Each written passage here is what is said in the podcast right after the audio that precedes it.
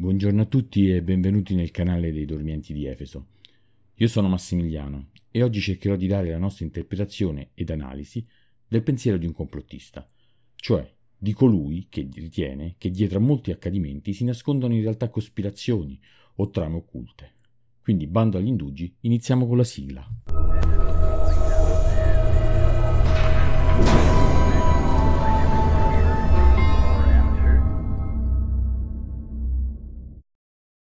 Marzo 2020. Con l'esplosione del contagio del Covid-19, comunemente denominato coronavirus, i social e la rete sono stati letteralmente presi d'assalto da numerose teorie che associano tutto ciò che sta accadendo a una strategia di un ordinamento, meglio identificato come un complotto, progettato da un'organizzazione segreta parastatale che vuole piegarci ai suoi voleri. Ci è sembrato dunque doveroso portare chiarezza su certi termini il nostro scopo di oggi quindi non è di interrogarci sull'esistenza o meno dei complotti, in fondo sono sempre esistiti e la morte di Giulio Cesare è un chiaro esempio, ma è di comprendere cosa porta un individuo a credere che l'intera realtà in cui vive faccia parte di un ordinamento curato da chissà quale organizzazione segreta, pronta a controllare i risvolti della nostra esistenza, piuttosto che accettare che la realtà di certi eventi, per quanto assurdi e sconvolgenti, ha dei perché meno fantasiosi e decisamente più realistici. Cos'è il complottismo? Possiamo definirlo come un movimento popolare i cui membri sono convinti che i maggiori avvenimenti della nostra realtà, che si presentano nell'attualità, nella politica, nella storia, nell'economia e nella scienza, siano frutto di un complotto organizzato e gestito da organizzazioni segrete o gruppi di controllo.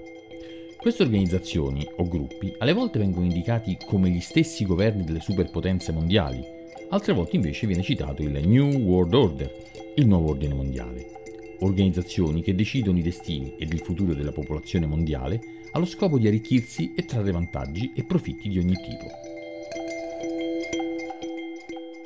Dunque, qual è il tallone di Achille del complottismo? Sono le prove, assenti, incomplete, alterate, inventate, qualche volta con l'uso di programmi virtuali come Photoshop. Per muovere accuse verso un uomo, un governo, un'istituzione religiosa o la stessa comunità scientifica, bisogna essere in possesso di documenti certi. I complottisti però, come vediamo nei loro siti o nei loro blog, sono muniti solo di supposizioni, con le quali trasformano gli eventi più rilevanti della società in veri e propri piani mossi alle spalle di una popolazione distratta e addormentata, e dunque inconsapevole.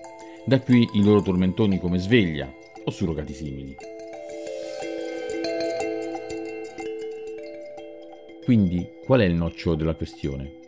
È soprattutto la mancanza di prove, specie nell'ambito scientifico, a delineare il confine tra verità e la cosiddetta bufala.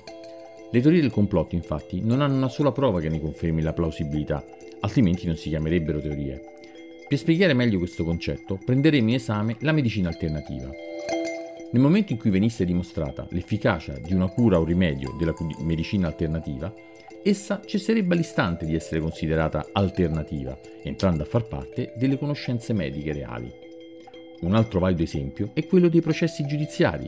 Se su un sospettato di reato, nonostante le indagini e analisi, non si scoprisse una sola prova valida per incastrarlo, esso verrebbe assolto.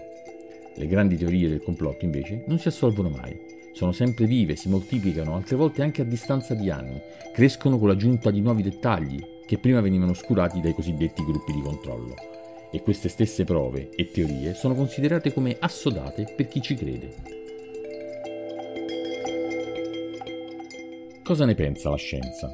Secondo Ted George Gersel, sociologo americano e professore emerito di sociologia presso la Rutger University, essere complottisti deriva, nella maggior parte dei casi, dall'avere difficoltà nel relazionarsi con il prossimo, essere insicuri sul lavoro o con una mancata realizzazione professionale e vivere in uno stato di anomia, cioè mancanza di norme e regole sociali che controllano il comportamento personale, scatenata spesso da un trauma o da un cambiamento continuo nella propria condizione personale.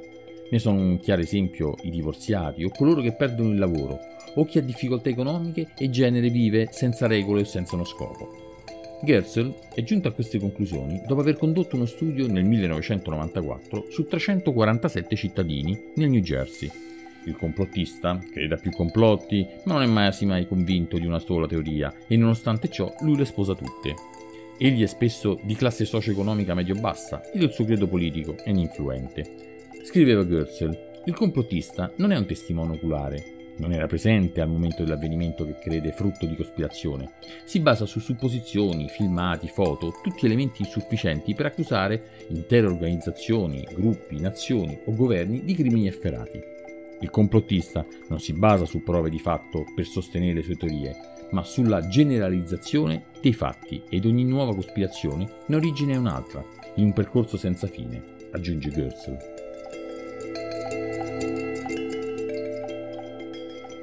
Ad un tratto però tutto diventa paranoia. Una ricerca interessante in merito è quella condotta da Virem Svani e Rebecca Coles, intitolata The Truth is Out There, la verità è lì fuori. La ricerca ha evidenziato che alcuni disturbi paranoici, scatenati da eventi personali, possono condurre un individuo a manifestare tendenze nel credere al grande complotto. Senza contare che per natura è insito nell'uomo cercare una spiegazione accettabile anche dove non esiste, Esigenza umana accettabile a patto che non varchi la soglia che la separa tra la realtà e la fantasia. Per alcuni risulta assurdo che dei terroristi abbiano fatto schiantare degli aeroplani su due grattacieli causando migliaia di vittime, e del resto lo è. Ma non è per questo che l'unica spiegazione va identificata come qualcosa di nascosto, di segreto, un complotto appunto. Alcune realtà ci possono spaventare, ma dobbiamo accettarle nella loro assurda eppure plausibile esistenza.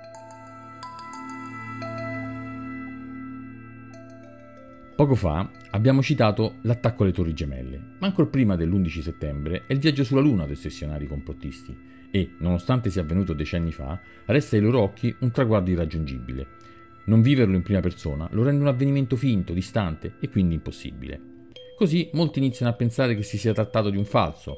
I complottisti si avvalgono principalmente delle ombre, spiegate più volte da scienziati ed esperti, che ne hanno motivato le direzioni anomale rispetto alla sorgente luminosa, oppure dei segni anomali presenti sulle fotografie, che sono in genere dei più, che servivano solamente per sviluppare le foto e comprendere meglio le dimensioni e orientamento degli oggetti che fotografavano.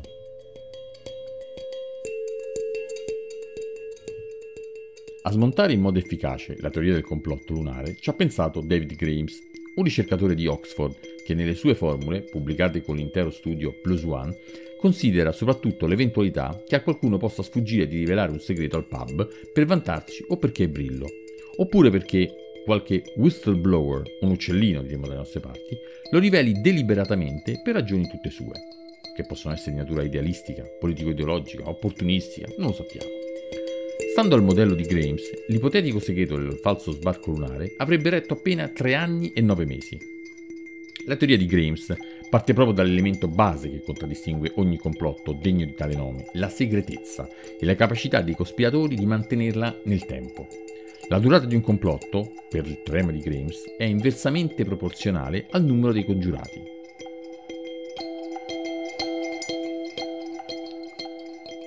L'equazione esprime la probabilità che un complotto venga rivelato deliberatamente o inavvertitamente tenendo in considerazione due fattori, il numero dei cospiratori e la durata della congiura. Il modello è stato poi applicato a quattro presunti complotti, stimando, in base al numero di persone coinvolte, il tempo necessario a far emergere la verità. Ecco quindi, dati alla mano, come il mancato sbarco sulla Luna sarebbe stato svelato in tre anni e otto mesi, la frode sul cambiamento climatico in tre anni e nove mesi, la cospirazione sui vaccini in tre anni e due mesi e l'esistenza di una cura segreta per il cancro in tre anni e tre mesi in ogni caso molto prima di quanto sarebbero durate secondo i complottisti.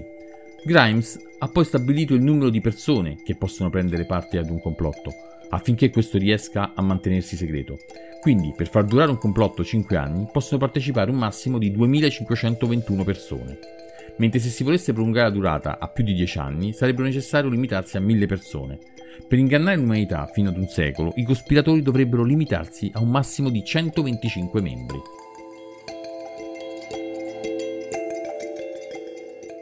Interrogarsi è nella natura umana, come lo è anche indagare e accertarsi del vero, distinguendolo dal falso. Questo però è accettabile solo e soltanto se fatto nei limiti della ragione e se non tutti riescono a fidarsi delle autorità, della magistratura, dei governi, non si può negare, sminuire o svalorizzare o alterare quanto scoperto dalla scienza. È lecito avere un dubbio su di un attentato o un fenomeno politico, purché il dubbio rimanga e non si diffondano false informazioni, sprovviste di prove o fonti valide. Non è ragionevole e socialmente accettabile affermare che la Terra sia piatta. A voi la scelta comunque.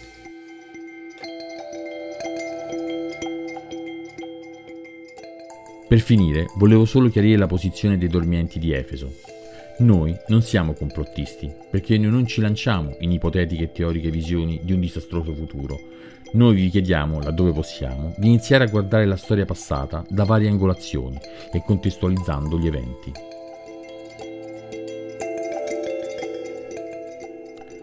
Restiamo desti, non cadiamo nel sonno dell'ignoranza, vegliamo nella notte, ricordando sempre che la situazione in cui ci troviamo oggi è figlia di ciò che è accaduto ieri. Chi controlla il passato controlla il futuro, chi controlla il presente controlla il passato. Noi siamo i dormienti di Efeso e vogliamo solo che tu inizi a fare e farti domande, perché è nella domanda la chiave di tutto e non nella risposta in sé per sé.